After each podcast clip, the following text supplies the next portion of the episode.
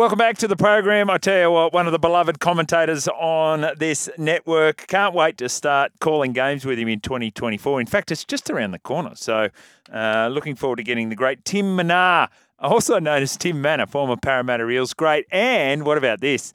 He was a traveller over there to Las Vegas for the start of the 2024 season. He's going to give us his understanding of how successful rugby league was in the US of A. I think we've got him live from a sauna in Las Vegas. Hello, Timbo.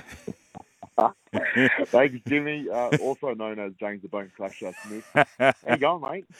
But you know what? I was sitting on the couch yesterday watching those games and was getting texts and calls from mates, and we were just so jealous of anyone and everyone who was over there. So right now, I'm very green with envy uh, Tim. But uh, more to the point, how are you, mate? How was rugby league's debut in, in the US of A this time around?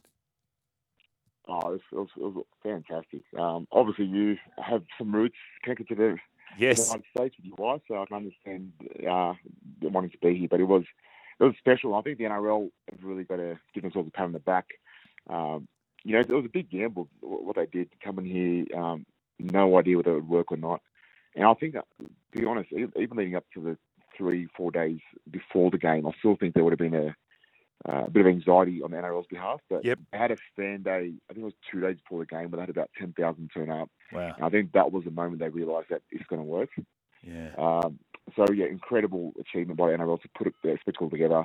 Um, I'm, I'm no doubt there was bumps along the way, and I'm sure there were things that didn't go to plan. But um, at the end of the day, it was a product that was a, a great showing. in the two games – it was exactly what the NRL needed to show you know, another country to show what kind of product we have because the, the, four teams play their heart out and they put on a great performance. Yeah, that's a really good point to remember too. The Seagulls 36-24 over the Rabbitohs, the Roosters 20 to 10 over the Broncos, and we've talked earlier about the unfortunate incident coming out of that with the alleged racism. Spencer Leniu now being charged by the NRL Match Review Committee. But what about the games themselves, and and not only the the games, but the manner in which they were played? We're all a bit worried about the uh, the narrower field, Timmy, but that didn't seem to have an impact. What did it look like live at the ground? Yeah, I didn't think it had an impact either. I think there was a lot of talk about it beforehand, and you know whether teams will play with three fullbacks by dropping their wingers or what they might do, but it, it felt like a normal game. Um, I thought that you know both teams. I thought it was very, very well refed as well. The referees yes. to flow, brought in a bit of fatigue, which actually opened it up, and it's exactly what you want from that kind of spectacle and that kind of game, but um, I didn't notice much difference between that and any other game. I think South Sydney may have felt a little bit because they're probably the best in the league when it comes to those uh, those edges and those shifts towards, especially to that left side. Yes. Um, but you you couldn't really walk away from the game and, and see huge difference between a normal NRL game and, and yesterday. Yeah. What about the performance of some of the individuals? So really good performance from Manly and the Roosters, but were there any individuals that caught your eye, Timmy? Yeah, mate, I'm a I'm a bit biased, but I thought um, you know Nathan Brown had a lot of impact when he came off for, for the Manly Seagulls in his debut. I thought he had a lot of punch. Um, you know, Brooksy as well in his debut. I thought he was great. Um, nice touches. Yes. Cherry Evans for me was the standout in that game. I just think he just controls games like no other. And um, it's almost like the, the older he gets, the, the, more calm and composed he gets. So I thought he, he was great.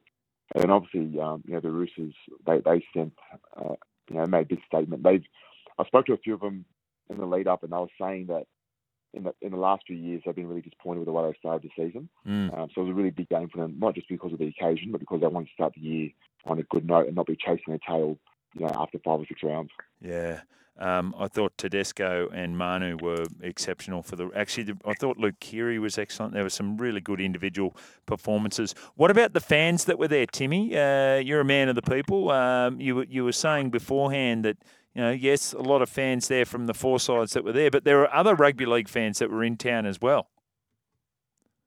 Yeah, I think it was just a good excuse for any NRL fan that wanted to head over to Vegas to make it to make a meal of it. But you know, the, the airports coming from Australia were full of league fans. Uh, you know, hotels everywhere, restaurants, and the thing is, it wasn't just the four teams playing. I saw you know dozens of Eels fans. I saw you know there was oh, mate, every other team. There was Warriors fans. Yeah. So it was just really good to see some NRL guys turn up and just want to be a part of it. Yeah. Um, you know, the concern I had was maybe next year those guys that you know use their one their brownie points, or two the actual finances to get here. Um, will they be able to come again, or you know is the number smaller coming out of Australia? But like you said at the start of this, this interview, you know there's a lot of people that would have watched it yesterday and had a bit of FOMO and wished that they were there. So I think yeah, while there might not be you know the exact same guys coming again, I think there'll be a new batch of fans that are really excited to come and check out whether it's their team or not, but check out the whole experience. Yeah, yeah, absolutely. All right, so that's one part of it in the crowd, and that is those people who travelled over from Australia. What about the people in the US? Did were you able to chat with any of the locals? Do we do we know any of the situations about you know people who've had an interest pricked in this game and thought, right, let's go and check out this rugby league? Yeah, I think um yeah, well there was definitely a lot of fans there from America, like, uh, and it was actually really cool to see them wearing you know the NRL paraphernalia with their accent, so they'll they'll right into it. Yep. Um, so plenty plenty of Americans turned up. Uh, Fox did a great thing by getting them some really good exposure. I, I heard, and don't quote me whether it's factual or not, but um, someone told me during the game had 35 million viewers at that point, and now that could be completely wrong. But if that's true, that's that's a huge achievement. Okay, all right. I think I think someone's having a lend you there, Timmy. But anyway, mate, we. I wouldn't mind finding out what the actual number was. So well, you better find it out. Uh, we're working on it. We are looking to get the numbers, and we're, we're you know because that's the really interesting thing, you right? Haven't done it yet. No. What have you been doing all day? I'll tell you what I haven't been doing all day, mate. That's sitting in a sauna, sweating out the night before. But but you know, each to their Oh, own. mate. Each to their own. On the, let, you're right, though. I sh- brewery in there. yeah, I should I should get to work on that one. Just going back to your point on Nathan Brown, uh, we were discussing our super coach side yesterday morning with uh, the general manager of football and and uh, that's Austin and, and River and and Nathan Brown's name came up. I went nah. And then about three of his hit ups into the game, I'm like, oh, why did we leave him out? But anyway, uh, separate issue on that one. Okay, in, in your uh, in your opinion, Timmy, um, same sides go across next year? Do they add new sides, four completely new sides? How do you think the best way to do it for uh, for the NRL? Well, first, you, let's go back to your your uh, fantasy team. Um, I'm not surprised Austin hasn't fired you yet. You, you made some pretty poor calls over the years. That's Um, exactly but, right. You know, I, I've got to Austin, we'll have a board meeting about it and discuss what happens next. exactly. Um, in terms of the teams, now I know I think Manly and, and Roosters have both said they'd love to come back and back up again. Yep. Uh, I think you know that's a great sign. That means they enjoyed it and they- it worked well for them. Um, however, you know I think every other team would love to have a go. You know, I caught up with the Eel CEO that was here a few days ago, and you know he's really excited about getting Parramatta here.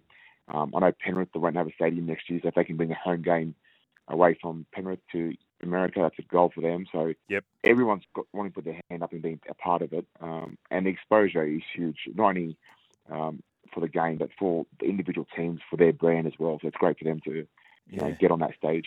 Uh, straight after you get out of the sauna, will you be slipping into some uber comfortable Daniel Patrick gear? Because uh, if you haven't seen it, he's been across the uh, NRL uh, website and lots of uh, articles about uh, Pat Jarvis's son, Daniel Patrick, who is now a fashion designer. And he's got the bigger man in mind, Tim, currently outfitting Travis Kelce and the all, uh, entire O line of the Kansas City Chiefs, as well as uh, Travis's brother Jason. Uh, did you happen to catch up with uh, Daniel? And if so, will you be wearing his gear exclusively on a Friday night here at SEN?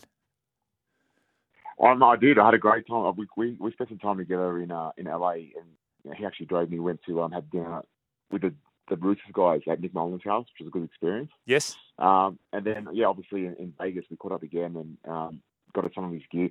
He does some really good gear. It's um he's very good at what he does.